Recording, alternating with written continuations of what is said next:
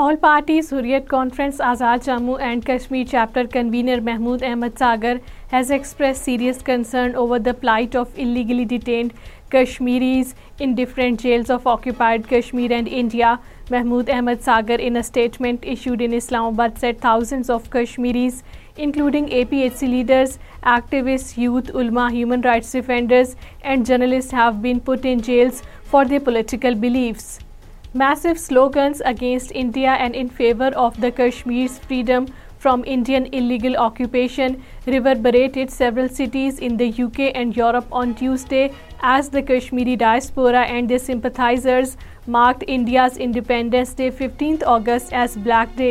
The demonstration said that India had no right to celebrate freedom while Kashmiris were living under neo-colonial rule by the Indian state.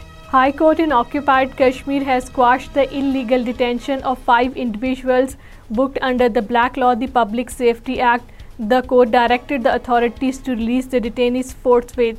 Pakistan's ambassador to the US, Sardar Masood Khan, has said that America can help resolve the dispute of Jammu and Kashmir.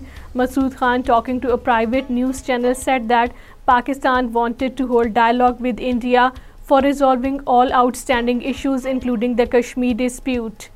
Indian Railway Protection Force Constable Chetan Singh Choudhary, who gunned down 4 passengers, including 3 Muslims in train, had also threatened a burqa-clad woman passenger and forced her to chant Hindu religious slogan Jai Mata Di at gunpoint.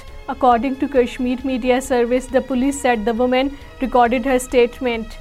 Family members and relatives of a youth who died under mysterious circumstances staged a protest demonstration and blocked the Srinagar-Jammu highway in the Samba district.